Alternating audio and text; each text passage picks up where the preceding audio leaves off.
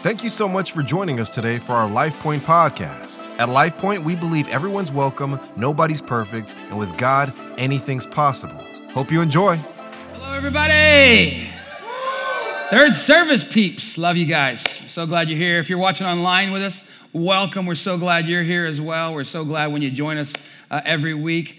Um, for this is part four of our series, Legacy. Before we jump in there, I want to say one a quick thing. Um, most of you who've been going here know that we don't, we take up the offering at the end of the service, but we never make a big pull or push or try to push anybody, manipulate anybody in any way. Once a year, uh, we don't change the rules on that. We um, have a, a special offering, which is called Legacy. Uh, our Legacy offering, it's around, it's on December the ninth, which is about six weekends from right now. And this, this offering is different than our normal tithes and offering in that it goes specifically to, to meet a few big needs that are going on either in our community or one of our partners that we're, we're supporting. Uh, and so we're going to do that this year with, with Light Your World, this program that we do every year to help some folks that are in the margins just get some awesome stuff for, for Christmas. But also this year, we want to make a big difference in how we are broadcasting this service um, out there. And uh, to do that, Uh, we need to buy some new cameras and some new lights and stuff as well. We are literally um, reaching literally thousands and thousands of people that never will ever come inside this door through our podcast and even through our so, our social media presence. Uh, people, we, we get all of the uh, metrics on, on how many people listen. And it's like tens of thousands of people that download the podcast. We don't advertise it. We don't promote it. And this is all around the world, literally all around the world. And even watching on Facebook right now, we want to do a better job at that. And we want to get better at it. And part of that looks like money, right? So um, this is a no pressure deal. What we're asking from you, the only ask that we're going to give of you is that you would pray about it for your family. What would you be able to do? What would you want to do? And, and if God doesn't lead you in any way, don't do anything at all. Seriously, we're not, we're not asking you for anything except would you pray about this with us? And let's just see what God can do. We know that God is able to do exceeding abundantly above all we can ask or think. And he can do more uh, with the services that we have here. We do three right now. Um, but he can do more with just one broadcast than we can see happen in, in all of our services combined. So uh, pray about that, think about it, and we will greatly, greatly appreciate it. December the ninth is on that deal. We've been in a series called uh, Legacy. And what we've been talking about is how to live a kind of life that sort of lives on Uh, after we're gone, the, the, the things that we were attached to, the things that we gave to, the things that we were part of that were bigger than us, and they will outlast, outlive us. And so we're going to jump back in that today, and, and I want to talk today specifically about how to live a legacy life. I'm, I'm going to say a few names, and I just want you to think about them. When you hear these names, what's the first thing you think of? When I say the name Steve Jobs, what do you think of, right? Like for for for most of us who are awesome, we think about an iPhone, you know what I'm saying? The Android people, you think about something di- different. I'm, I'm kidding, I'm kidding, I'm messing with you. Um, like if I if I say the name Billy Graham, immediately stuff comes to your mind if you are familiar with him at all, right? If I say the name Doctor Martin Luther King Junior, first thing that comes to your mind, right? Significant, powerful, uh, civil rights movement, I have a dream, all of these amazing things that, that Doctor King left behind. How about if I say Michael Jordan, right? We think six N B A titles, greatest basketball player who ever lived. Some people would argue with that, but they'd be wrong. You know what I'm saying? They'd just be wrong. Mostly because he was from my generation, you know what I'm saying? Um, and uh, if I if I said the name Mother Teresa, you know, what would you think of, right? All of these people are famous people. And they have left behind a legacy that we remember them for, certain things that as soon as I say their name, you remember them for. That's, that's the power of legacy.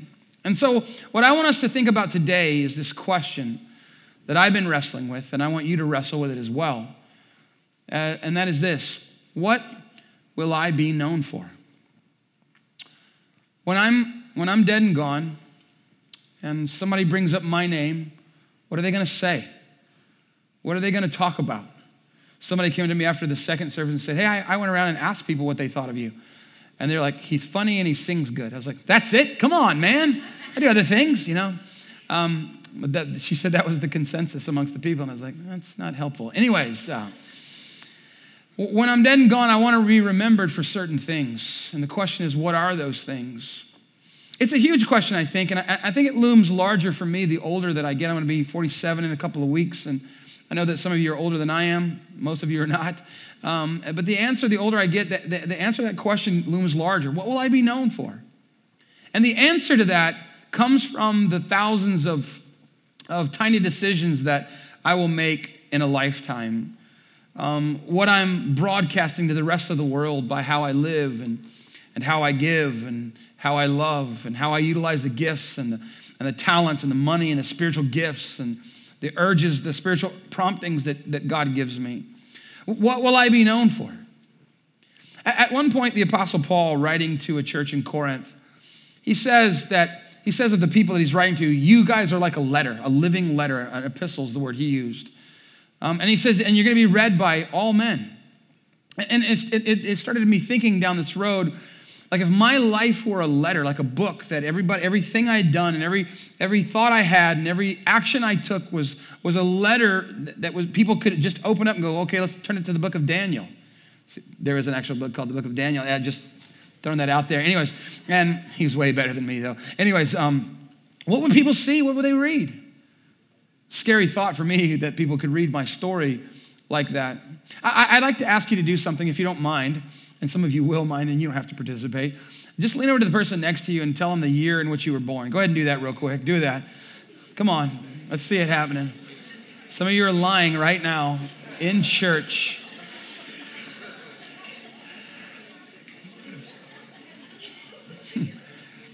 Here's mine on the screen.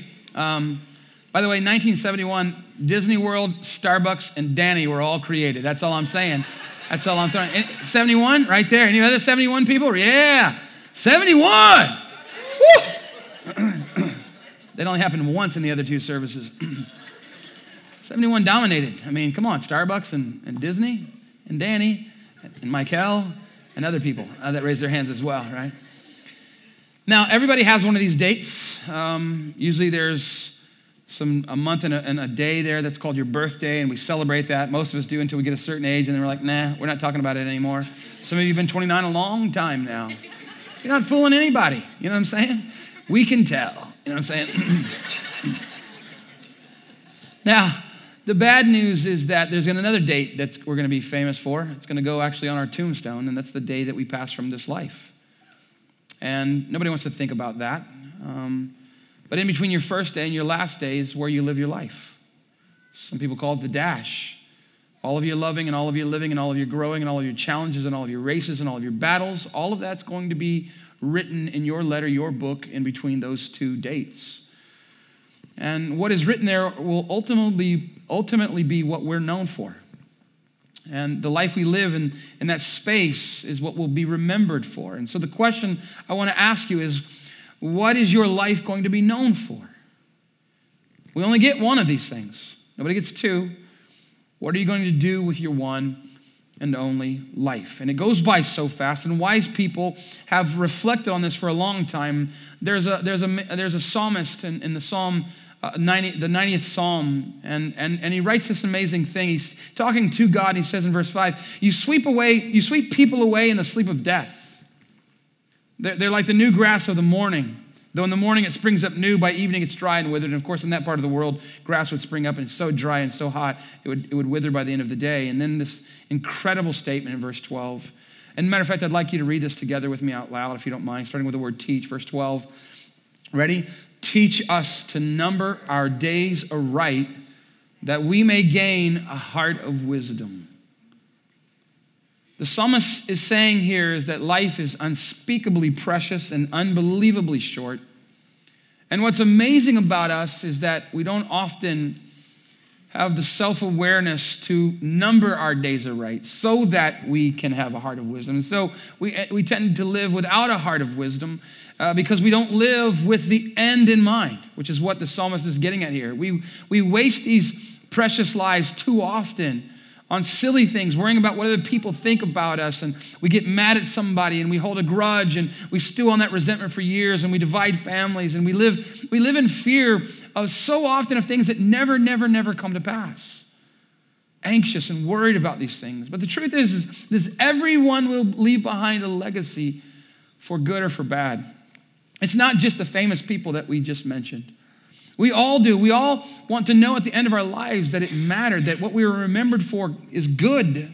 We want to do something that outlasts and outlives us. And we do that most often when we get it right through our kids and maybe through our church or some organization that we're part of, or doing, doing good things in life that makes a difference in other people's worlds. It's something that makes the name and the fame of Jesus Christ better known. That's the things that outlast and outlive us.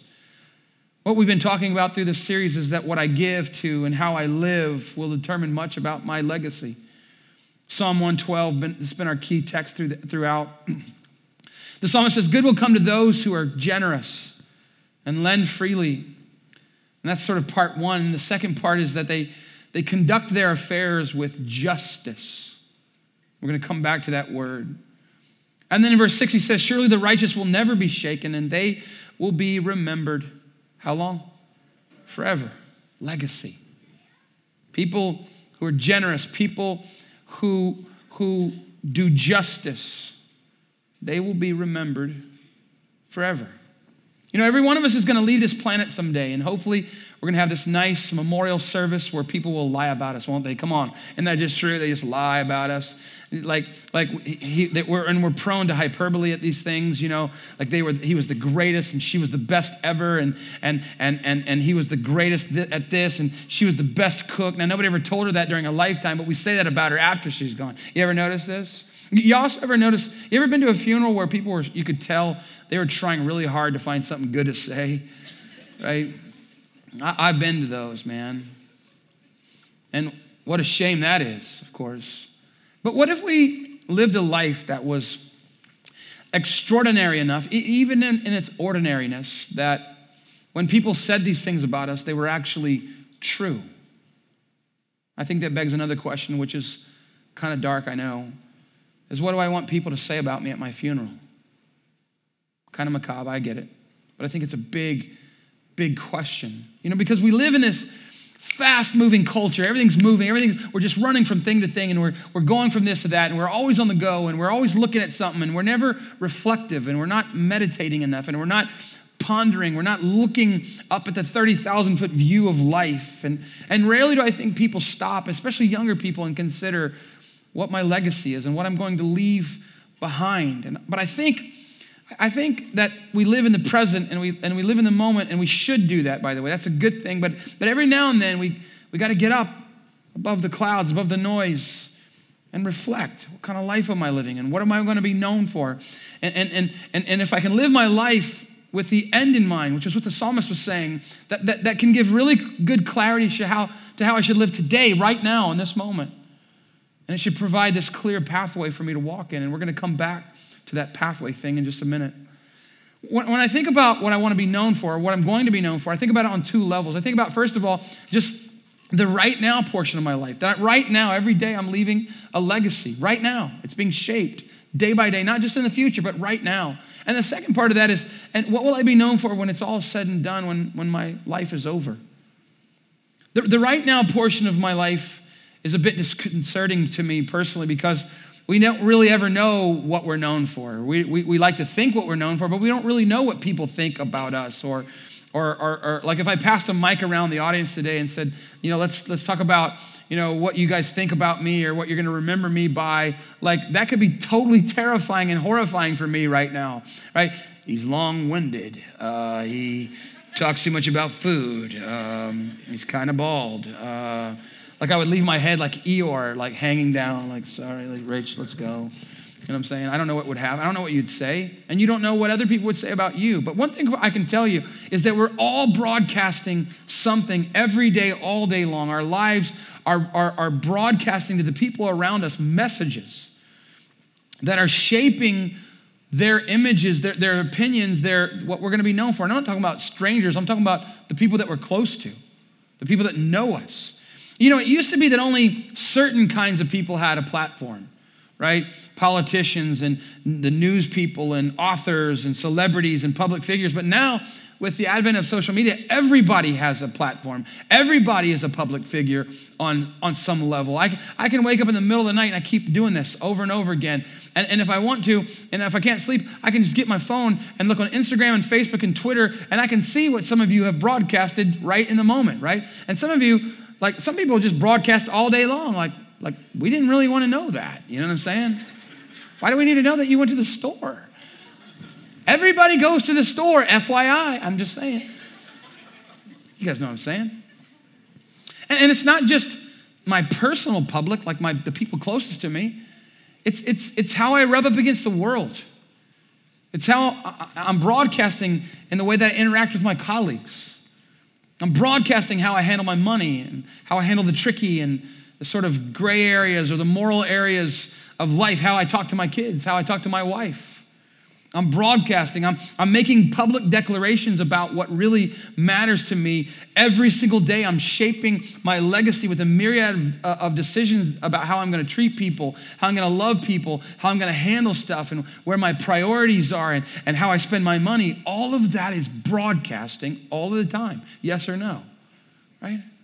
And, and what I'm broadcasting daily has a has a tricky way of dictating what my legacy will ultimately be, what I will be known for. But I'm being known for right now in part by what it is that I'm broadcasting. So what are you broadcasting? What are you saying to the rest of the world by how you live your life? I think that's important to think about in terms of legacy. What are you known for? What are you known for right now? What will you be known for? Now, I'm not saying that you should be concerned with other people's opinions of you uh, necessarily, because there will always be haters and mockers. Can I get a witness? You know what I'm saying, right? But I'm saying when it comes to legacy, what I will be known for matters, and it matters, and here's why. The Apostle Paul, writing to his friends in Ephesus, Ephesians chapter two, verse ten, here's what he says. For we are his creation, that's we're the invention of God, created in Christ Jesus for what? For good works, which, by the way, those good works, God prepared ahead of time. Some translations say long ages ago, long before you were born, God prepared certain things that you were supposed to accomplish and do in your lifetime. And he finishes with saying, so that we should walk in them. I believe that God, I think that this is what, what Paul is saying, is that God has created us with, a, with this goal, with this plan, with this direction in mind. And, and all along the way, he's created certain appointments that we're supposed to walk in and, and do, like, like, like a script um, that, that, that I believe has these little mile markers along the life, along life's journey, but not just sort of every year or so, but even throughout each day, there are these little appointments so that God would say, Danny, when you get to this spot, I want you to do this thing for me, because when you do this thing, it's going to help a lot of people. Or when you get to this point in your day on Tuesday at nine a.m., I'm, I'm going to have you uh, interact with this person that I'm going to absolutely put in your pathway in that very moment, and you're going to leave them with an encouraging, kind word that's going to change what they were thinking, what they were feeling that day. Stuff like that all throughout your life, Danny. I'm going to open doors and create opportunities for you that you should just walk in them, and, and, and along the way, these, there's going to be people coming to your life, and you're going to do certain things, and you're going to get these God ideas, and they're going to change people's lives, and sometimes they're going to be big, and sometimes they're just going to be really small. Most of the time, these little appointments that I created long ages ago for you to walk in. And what's scary to me is, is how many of those appointments that I'm missing along the way because I'm so consumed and so focused on me and my stuff, to the extent that I disappoint God. I, I fail to show up to the appointments that he has for my life. And that's important because I broadcast on a daily basis, and, and what I'm known for in my everyday life by the decisions that I make will have an, an effect on my ability to actually make those appointments. Do you know why? It's tough to influence, influence people for Christ if my life doesn't suggest that I've been, been influenced by him. Can, can I say that again? It's tough to influence people for Christ if my life doesn't suggest that I've been influenced by him. So it matters what I broadcast. It matters how I live my everyday life. The, the second part of this is that when it's all said and done, what will I be, what will I be known for? And, and the best way I can tell it is like this. And, and I've told this story on many occasions, and it's just the best, the best story I've ever seen for this situation. Several years ago, my wife and I were working at a church in Houston, and we hadn't been there very long when this woman that I had never met um, passed away. Her name was Molly Thompson, and I had met her husband once. Um, and the significant thing about these people were that, that many, many years prior, they, they, had, they had gone to the nation of Colombia. I, I'm talking about like in the thirties, and because they, they were very, very old, elderly. And, and they'd gone there, and they'd become what was considered at the time pioneer missionaries, meaning they'd gone to parts of the country that no missionary had ever been before. And so here we are at her funeral. We've never met her. We've never, we hadn't even gotten to go by the casket yet. We've never seen her. And I noticed there was probably one hundred people in the room, large, large auditorium. And I'm looking around and realizing I don't know most of these people. These people don't go to our church. Who are these people? And then I realized in, in the moment that this was a couple of dozen or so people from the nation of Colombia who on their own dime, their own expense with money they did not really have, had flown from Colombia to Houston to honor Molly, and I was wondering why. I mean, it's been a long time since she was there. And at some during the course of the funeral, they were invited to come to the front and share a word about Molly.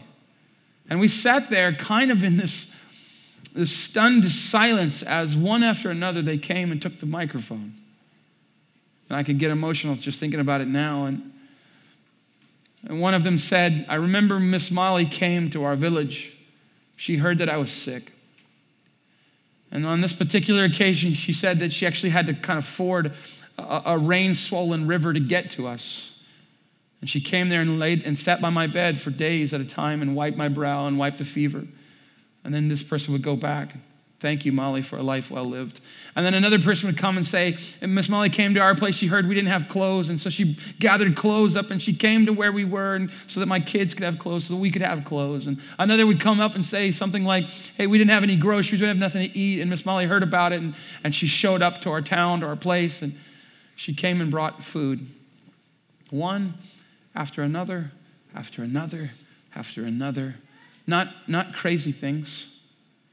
Just simple acts of kindness over and over, to the extent that, that even though Molly wasn't famous to any of us, she was their most famous person because of how her life had intersected with theirs and had changed their lives and made such a difference, to the extent that they would fly with money they don't have to honor her. And I went away from that thinking, man, I want that.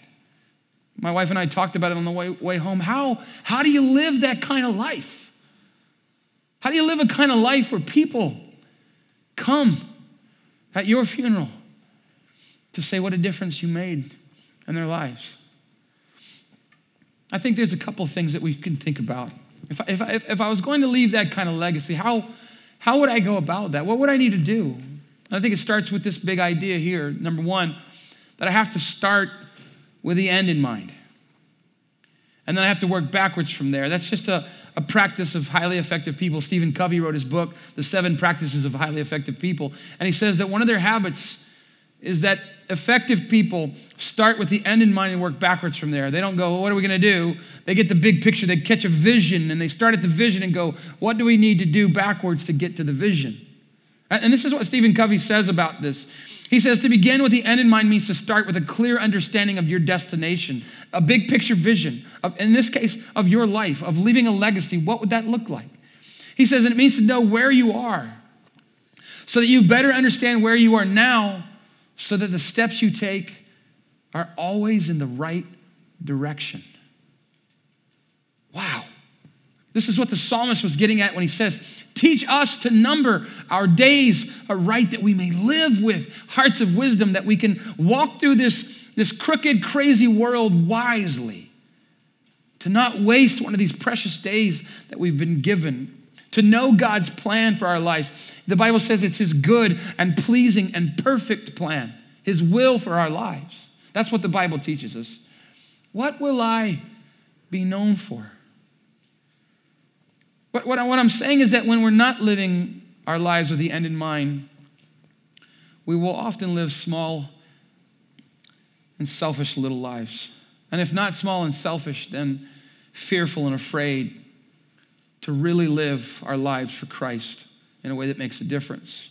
Se- secondly, there, there is a certain level of stewardship that is involved with how I live my life, meaning that I have to become a good steward of my life. And when we think of stewardship, we often think of money, of course.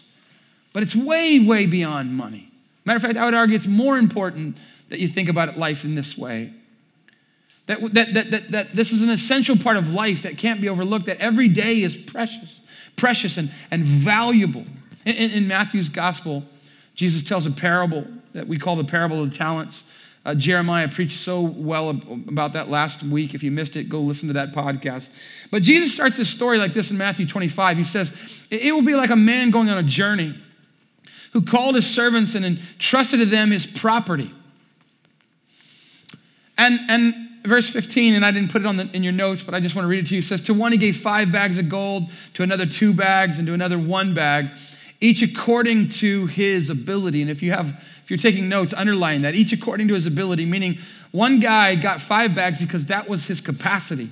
One guy got two because that was his capacity. One guy got one because that was his capacity. That we all have varying degrees of capacity, and we're responsible only for our capacity, right? And it goes on to say that the guy with five went out and made five more, because that's the kind of guy he was. And the guy who went out, who had two, he went out and made two more, and he doubled what he had. And, and, and, and Jesus says that the guy comes home and says, good job, well done, well done. But the one guy, he buried his bag of gold in the dirt. He had this savings mindset. I'm just going to save this here. While the other two had an investment mindset, he had a savings mindset. And at the end of the story, where we, we learn that the master says to him, you wicked, slothful servant. Now, it's a, it's a strange thing to say about a guy who didn't go out and blow it on gambling or riotous living or partying out, who didn't risk it in some Ponzi scheme and lose it. But he's called wicked because he had a savings mindset and not an investment mindset. And that's what the parable of the talents is about, risking what you have, risking what you've been given um, to get more, right? It's playing to win. Can you see the difference? Like some of us, we have teams that, that like the Cowboys, who when they get a lead, which is rarely the case, that they they start to play like cautious and soft, kind of like their head coach. But anyways, uh, hopefully he doesn't watch this. Anyways, um, if you do, tithe. Anyway, I'm just kidding. I'm just kidding. No, I love, love, love, love him. But I see this over and over again. And oftentimes we end up losing the game because we went into a prevent defense, which is like preventing us from winning. That's all I'm saying. You th- I got a problem. You know, I'm a little angry about it. Right? But we're not playing to win. We're playing not to lose. And there's a big difference there. And some of us are living our lives that way. And our enemy would love nothing more than our ultimate goal as a believer is just not to sin and to play it safe and live this nice, cozy little Christian bubble wrapped life. But doing nothing wrong isn't the same as doing the right thing. At the end of the day, the Bible says we're going to all have to give account of our lives. I don't know if you know that. But someday, and this is not a fable, you and I are going to stand before our Maker to give an account for every part of our lives. An account of the stewardship of our lives. What did you do, Danny, with the gifts that I gave you? What did you do with the talent, the opportunities that I opened, the doors that I opened for you, the money I gave you, the spiritual urges that I gave you? What were you going to, what are you going to say to God in that moment? What am I going to say to God in that moment as I give account for my life? And, and here's the grace part of that, is that God designed you to be you, which is why Jesus says each was given what they had according to their ability, right? Meaning that when my life is over, he's not gonna ask me why I wasn't more like Moses, right? Like why, why couldn't you be more like Moses, Danny? Or why couldn't you be like Billy Graham or T D Jakes or, or Mother Teresa? He's called me out of a life of sin, right, to a life of flow in his grace. He's gifted me to make a difference at the level that I've been called to make the difference at. That's it. That's the grace in it. What am I going to be known for? What will be people remember me by? And what will I be held account for at the end of my life? Today, we're just pondering that question. To, to answer the question of what am I going to be known for, I have to arrive at what the most important things are in life. Because the truth is, is we spend a lot of our time on things that don't matter. We do. Will I be known as a man of compassion? Will I be known as a generous person who helped those who had need? Will I be known as a loving father or a harsh father? Will I be known as a faithful husband who honored my wife? Will I be known as a, a person who would do anything he could to help somebody in need? Will I be known as, as like a real follower of Jesus? Not a cultural Christian, but like a real follower of Jesus. But I don't know about you, but it feels like I need a roadmap to get this done. Like, like is there some passages of Scripture, Danny, where it's just really clear, like if you just do this, this is, you're going to leave a a good legacy? I think I found two at least. The first one I love, it's in Romans twelve. And, and, and look at this on the screen with me. Here's what it says, and I just love this. Don't just pretend to love others.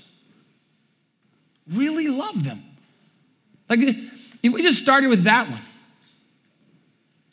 And he says, hate what is wrong. M- meaning, when you see injustice in this world, when you see people being mistreated, do something about that. And at the same time, he says, in, in the other hand, hold tightly to what is good. When there are things in, the, in, this, in this world that are good and wholesome and holy, fight for those things. It doesn't matter what culture says. Fight for good things.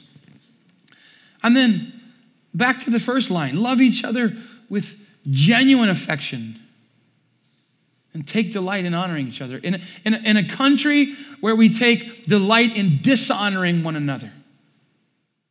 No, no, no. Let's be different. Let's give honor to where honor is due. Let's give honor. Let's, let's take delight in giving honor to one another. Like, like if you could just get this right, that, that's your roadmap. But, but I think I have another one that's even, that's even clearer. This is an Old Testament minor prophet, minor because they didn't write as much, minor because they weren't as famous and weren't as known, known as well. Micah chapter six, verse eight, the, the only famous verse in all of the book of Micah. He has shown you, O mortal, or O man, other translations say, what is good. And, and what does the Lord require of you? And isn't that really what we really just want to know? Like, boil it down. What does the Lord require of you? To act justly. Would you say this with me? To act justly. To love mercy. You know what mercy is? Mercy is when, when I deserve punishment, I deserve bad things to come my way, but the person who has control of that says, you know what? No, I'm going to show them mercy. I'm going to give them something they don't deserve. And, and, and, and even better, I'm not going to give them what they actually do deserve. Thirdly, and to, say it with me, walk humbly with your God. Now, n- notice the oh man part. He's talking about you. Not, not as a group. He's talking about you individually. He's talking about me. He has shown you, oh Danny, what is good and what he requires of you. Like, like God's saying, hey, just from, from the get-go, I, I don't want you wondering like what matters most to me. I, I, I know there's a lot of words in that book we call the Bible, and I know a lot of people will tell you all these various things that, that is most important to me, but I want to bottom line it for you. Out of my mouth, here's what matters most. Number one, to love and to do justice. The Greek word, or the Hebrew word is mishpat. And it means judgment or God's wisdom or God's law or God's judgment. And, and, and what it would be impl- implicit in that for us is that, that there would be fairness and fair play and equity within the human family. Is, is there fairness and fair play in the human family right now all across the board? No. No, there's not. When, when you read the text, there are nine words associated with this word justice in the Bible. Nine words, and I'm going to give them to you now, okay? Widows, the fatherless, orphans, poor, hungry, strangers, which would be immigrants, needy, weak, and the oppressed. For some reason, I can't make that finger. It just won't go any further than that. Has anybody got that going on in their lives? I don't know why. It's really weird now that I'm looking at it. Kind of taken away from the point. Let me stop about my finger. And in other words, to do justice means that we should think about, we should worry about, we should take action around areas where there are widows, fatherlessness, orphans, poor, hungry, immigrants, the needy, the weak, and the oppressed, that we look and engage in areas and with people who are making a difference with those people. I don't think it can be clearer than that. That this is what we should be part of, that we should make sure, we can't be part of all of this, but that we find one of these things where it makes our heart beat faster when we do it and we say, that's, I'm gonna put my effort, I'm gonna put my money, I'm gonna put my time, I'm gonna put, I'm gonna put my thinking around one of these areas. So that we are to work for fairness um, to people who are in the margins, the people who have nobody fighting for them. God says, hey, I want you to fight for them. So, as you walk out today, there are baskets on either side of the wall. We have a lot of homeless people in our city, and they're gonna be cold here in a few days. And we're asking you to do justice with us. Bring gently used blankets and clothes and, and, and warm warm jackets. But really what we want is jackets, uh, sweaters, sweatshirts, and blankets. If you have some in your house, you wanna go out and buy some, bring them, and we're gonna get them to those folks. Also on your way out the door, there are little, little orange bags.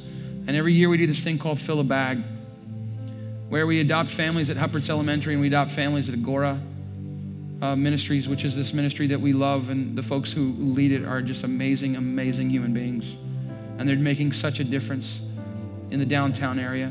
And we're just gonna support them. We're gonna bring food bags with complete Thanksgiving meals to them for them to distribute. Like, we're not trying to be the heroes. We want them to be the heroes. They're the ones down there working. We, we used to put our name on these bags and we're like, what are we doing that for? Let's put an insert, a, a card a, a, about them, about Agora, about Hupperts Elementary. Let's let them be the heroes. Not, we're not the heroes. We're just part of the story, right? And then at Christmas time, we're gonna, we're gonna get you involved in ways that we've never gotten you involved before in Light Your World. We're gonna do things a little different this year. And Light Your World is this project we do to help folks who really, really need some help and some hope at Christmas time. We can do justice. Like, we don't, there's no excuse. You and I, we can do justice. As we walk out of this room, we can do justice. And then the next part is to love mercy, and I've already explained that to you. But then this last part, just quickly, we, we walk humbly with your God. The word walk is, is slow. It's, it's deliberate. It's a pace. You walk. The Bible says of this guy named Enoch in the book of Genesis that Enoch was not, for God took him in, he, he just disappeared, for God took him, and he had this testimony. Hebrews says he had this testimony that he pleased God, or, the, or rather that he walked with God. Like, some of us want to run in sprints with God, but Enoch just measured, slow, day by day. I'm gonna walk with God. And then he says to walk humbly, not full of myself, not preoccupied with self, sacrificing my busy, often self-centered life and focus on somebody else other than me and mine to make a difference there. And then if you have your notes, you circle your God. This isn't the God of your parents or the God of your grandparents or the God of your neighbor. This is your God, the God who formed you, the God who created you, the God who sent his only son to die for you. The God who says that I'll walk with you in the valley of the shadow of death. The God who says I'll climb on the mountain with you. I'll go wherever you're going, I'll walk with you. Walk with me. Let's do life in a slow and deliberate pace. I do my life with my God. I love justice. I do justice. I love mercy. And I walk humbly with my God. And that guarantees me a life of legacy. Can you see that? I think about legacy on a few levels. I think about it as a dad. I want to create, I have two girls, fifteen and twelve, and I want to create, I know I'm too, I look too young to have kids that old, I know. That's funny. I, I want to create magic moments I want them to know to the core of their being that, that their Father loves them. I want to teach them all I know about money and about life and about loving, about boys. Mostly just stay away from them. I want to teach them how a man should treat his wife. How a man should respect and honor his wife.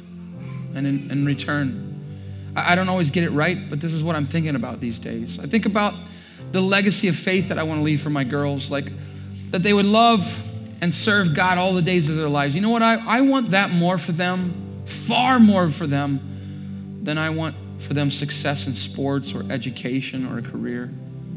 Far more for them than that. I want them to know and love and follow Jesus.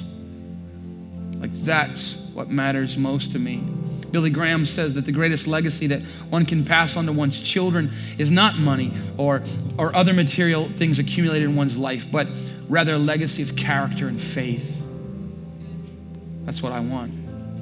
I think about my legacy as a husband. I think about the fact that when I signed up for this marriage deal, I signed up to be a servant, not to lord it over my wife, to share what I have. I promised that we'd laugh together and, and cry together and dance together. I promised that when we fought, we'd fight fair and we'd make it clean through on the other side. I promised that our love would, would grow deeper than, than crow's feet and laugh lines and, and, and receding hairlines and bulging waistlines. And guys, stuff happens to us too, you know what I'm saying?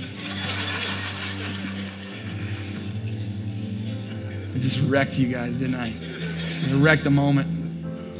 But but but, but the, the bottom line is that I'll be there with her all the way through, loving, supporting, believing in, holding, laughing, all the way through. I think about legacy as it relates to God and what He put me on earth to do, and maybe even more importantly, who He called me to be. And I want to get that right. And the best way I can express that is the way that Paul expressed it to Timothy, his son in the gospel. In Second Timothy four and seven, he says, I fought a good fight. I, I finished the race, and I have kept the faith. And henceforth, there is laid up for me a crown of righteousness, which the Lord will give to me on that day. That Paul's legacy was faithful. You know, at the end of the day, it matters a little bit to me what you think of me. But I'll tell you what's most important to me is not what you think of me or what's written on my tombstone someday. It's that I hear those words from Him. When I meet Jesus for the very first time, that I hear those words, well done, good and faithful servant. That's That's what matters most. That's the legacy that I want to leave behind. Well done.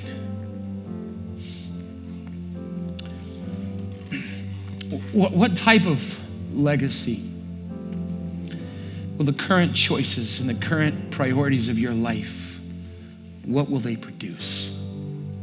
Think about that.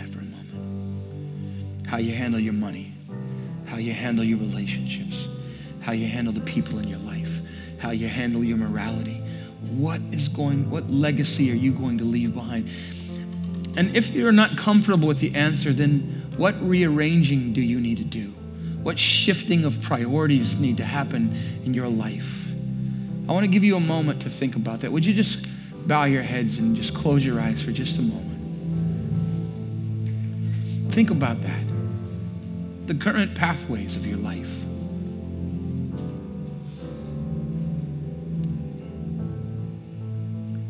Father God, we just,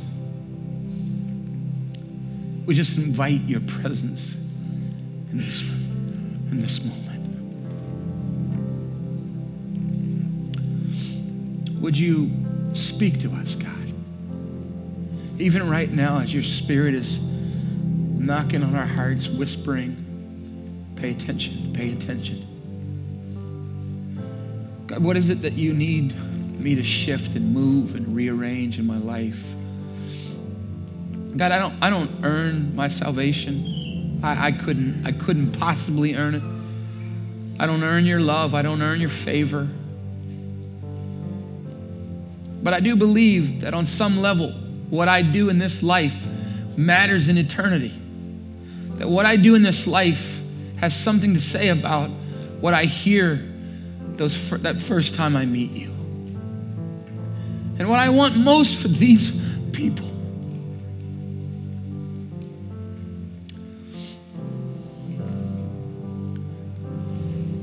is that they would hear, well done, good and faithful servants. That they would receive the crown of righteousness that you have for them. That you would just lead us, lean into us right in this moment. What do I need to change? What do I need to correct? What do I need to change right now in my life? I pray that you give us the strength and the courage to know what we ought to do.